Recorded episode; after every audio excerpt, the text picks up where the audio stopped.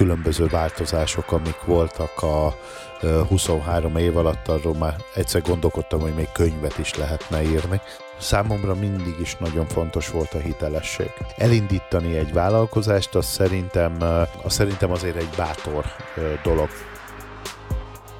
Sziasztok! Üdvözlök mindenkit itt az Amorsa Podcastben, a nevem Madari Gábor, és én foglak titeket bevezetni az üzleti világ és a marketing színfalai mögé.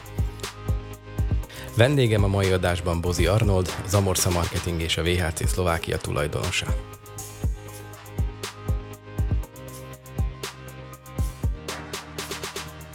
Tudnál mesélni egy rövid bevezetőt magadról? Igen, hát Bozi Arnold vagyok, és 23 éve kezdtem el a HR szakmában dolgozni. Hát nagyon sok mindent megértem ebben a 23 évben, tehát itt a, a különböző változások, amik voltak a 23 év alatt, arról már egyszer gondolkodtam, hogy még könyvet is lehetne írni, de igazából talán a kardinális változások azok voltak, hogy 23 évvel ezelőtt a HR szakmában azért olyan gondokkal küzdöttünk, hogy a partnereknek, partnereket meg kellett győznünk arról, hogy hogy miért van szükség a mi vállalkozásunkra és a mi szolgáltatásunkra. Manapság meg a munkavállalókat kell meggyőzni arról, hogy menjenek dolgozni, mert annyira nincsen sajnos szabad munkaerő.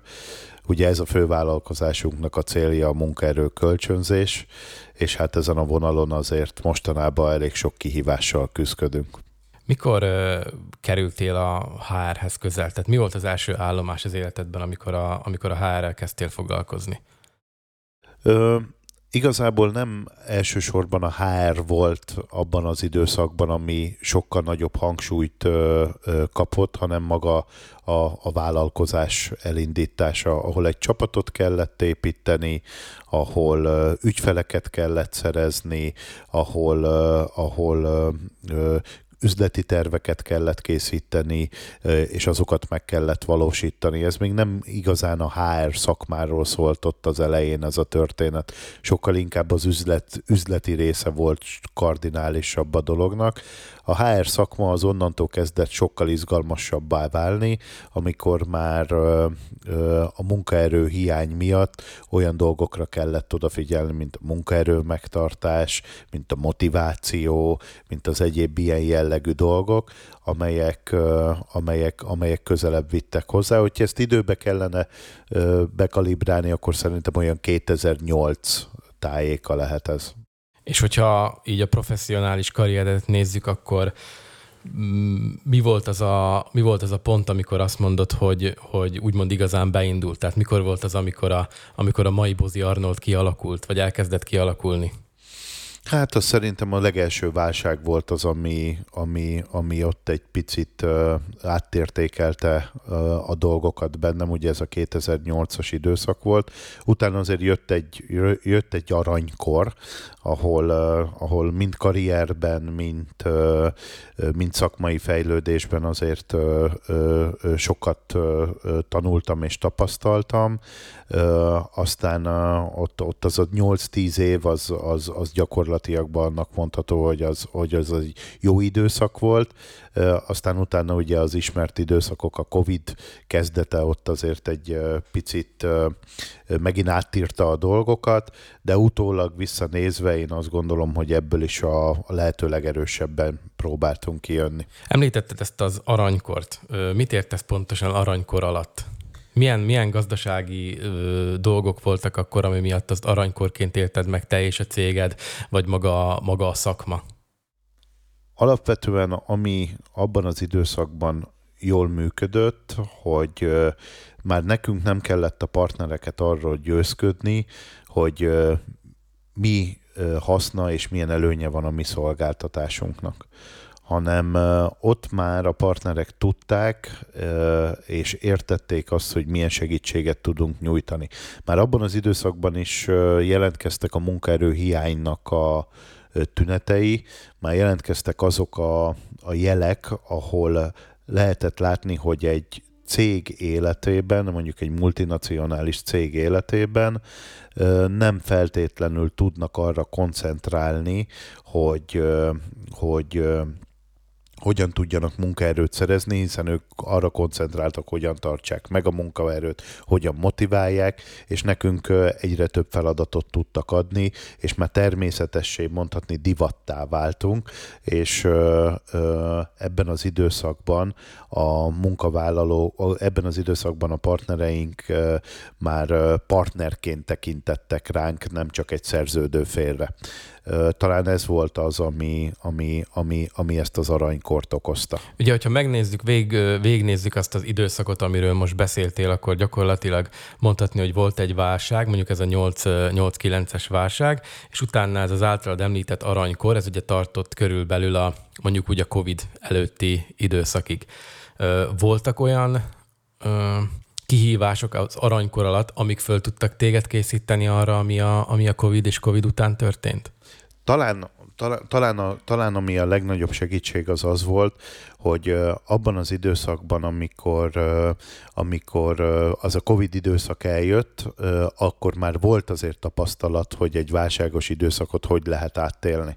Hát abban a 2008-2010-es válság az talán szerintem rosszabb volt, mint ez a Covid időszak a mi területünkön, vagy a mi szakmánkat tekintve ott, ott sokkal kilát, nagyobb kilátástalanság volt, amire én visszaemlékszem, és hogyha azt túl tudtuk élni, hogyha azt meg tudtuk oldani, ha akkor gyorsan tudtunk intézkedni, ha akkor olyan megoldásokat tudtunk találni, amivel túl tudtuk vészelni, akkor azt gondoltam, hogy ebben az időszakban egy, egy ilyen egészségügyi válságot is valahogyan le fogunk tudni küzdeni. És talán ez adott erőt, hogy volt már tapasztalatunk abban, hogy hogyan lehet egy ilyen helyzetet kezelni. Hogyha most lépünk egy nagyot, és elugrunk 2021. szeptemberébe, ahol is velem ültél egy benzinkúti kávén, és felosztad nekem egy marketing cég ötletét. El tudnád mondani, hogy mi vezetett erre az ötletre téged? Na, hát akkor ez például a Covid-nak köszönhető mert talán szerencsés, hogyha minden rosszban megpróbáljuk a jót is megtalálni. Annak volt köszönhető, hogy azt vettem észre, hogy a Covid-ba egyre elfogadottabbá és egyre, egyre mm, kedveltebbé vált az a lehetőség, hogy a, a, az emberek otthonról, home office-ból ö, dolgozzanak. És az a gondolat fogalmazódott meg bennem, hogy lehetnek olyan szakmák, ahol ha a Covid-nak vége is van, akkor is könnyen megoldható lenne az, hogy egy munkavállaló ne az adott cégnél üljön bent és dolgozzon, hanem akár távolról is tudja végezni a munkát. Mondjuk egy kassai mérnök miért ne dolgozhatna home office-ból a pozsonyi Volkswagennek ez gyakorlatilag egy olyan lehetőséget ad a cégek részére, hogy jóval könnyebben tudnak munkaerőt találni. Mivel már a, a földrajzi távolság nem okoz problémát. És ez kezdett el bennem mocorogni, hogy na akkor nézzük meg, hogy nekünk milyen szolgáltatásunk, milyen lehetőségeink vannak, amit ugyanígy akár partnereink részére fel tudunk kínálni. És ugye akkor te már nálunk dolgoztál, mint marketing, aki nagyon jól is végezted a munkát, tök jól építetted ezt az egész marketing vonalat, és azt gondoltam, hogy ez képvisel egy olyan értéket, amit most két macska köröm közé téve, home office-ból miért ne tudnánk végezni más cégek részére. Tehát egyfajta marketing outsourcing szolgáltatást miért ne tudnánk nyújtani a partnereink részére. És ez a gondolatot fel, felvázoltam neked igen egy benzinkuti beszélgetésnél, aztán ez odáig fajult, hogy egy hét múlva már egy logónk volt, és komplett marketing anyagunk volt arra, hogy hogyan is csináljuk ezt a szolgáltatást, sőt, akkor már egy hónapon belül már tárgyalásokat is folytattunk egy céggel, akinek megtetszett ez a fajta ötlet. Ami még ugye plusz előny volt, és plusz olyan dolog volt, amire én azt gondoltam, hogy ezt a belső értékünket érdemes lenne termékké tenni, vagy szolgáltatássá, vagy árucikké, mindegy ki hogyan nevezi, az, az volt, hogy ugye a csapatunk több nyelvvel bír. Tehát, hogy tudjuk azért a magyar, szlovák, a cseh, vagy jó voltatból az angolt is magas szinten.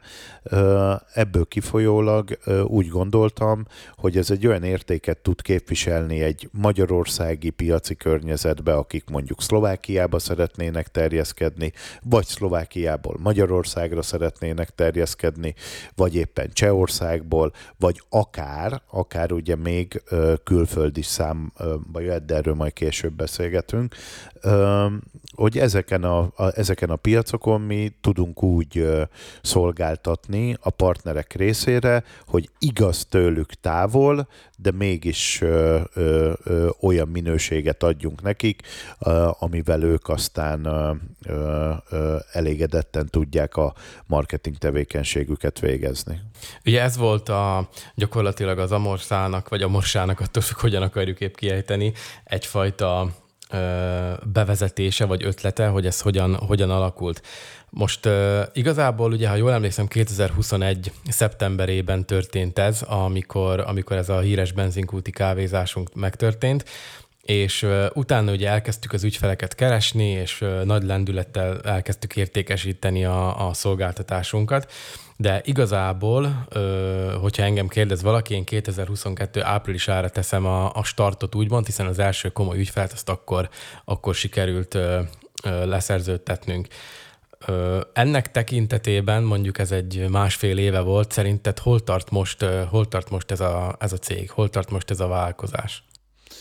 Uh, ugye azt tudni kell, hogy vállalkozást indítani ebben az időszakban, vagy egy új termékkel piacra lépni ebben az időszakban, még akkor is, hogyha ez a, ahogy említettem, ez a home office vagy ez a többnyelviségű, meghosszabbított kéz, outsourcing, mindenféle jelzőket adtunk már ennek a vállalkozásnak.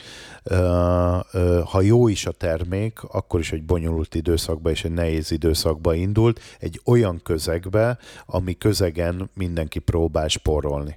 Tehát azért vannak cégek, akik a marketinget szerintem okosan gondolják, és nagyon fontos dolognak tartják, vannak, akik pedig ezen akarnák a legtöbbet megsporolni, mert azt gondolják, hogy az, hogy az csak egy olyan nem produktív dolog, amit, amit gyakorlatilag csak a pénzt viszi és nem hozza. Nem látják mögötte azt a fajta lehetőséget, vagy azt a fajta munkát, ami, ami, igazából, ami igazából segítséget nyújthat számukra. Tehát ebben az időszakban elindítani egy vállalkozást, az szerintem, az szerintem azért egy bátor dolog. Biztos vagyok benne, hogy sok vállalkozás indult ebben az időszakban, de szerintem ők is hasonlóan vélekednek így visszanézve.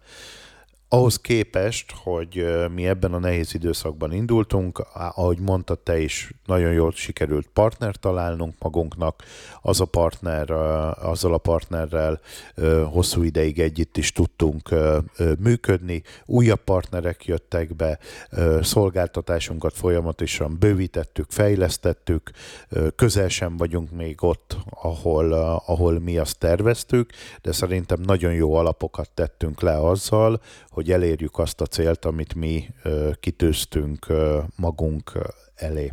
Említetted ezeket a szilárd alapokat, és hogyha megvizsgáljuk azt, hogy mik ezek a szilárd alapok, akkor mit mondanál, milyen, milyen erősségek azok, amik most a szilárd alapot képezik nálunk? Hát a szakmai tudás az biztos. Számomra mindig is nagyon fontos volt a hitelesség. És az a fajta elköteleződés a szakma irányába az én részemről elsősorban inkább a HR, de a te részedről ugye, mint marketing szakma irányában való elköteleződés, az, az én azt gondolom, hogy egy olyan hitelessé teszi a szolgáltatást, ami, ami ami egy partner részéről is azonnal látszik.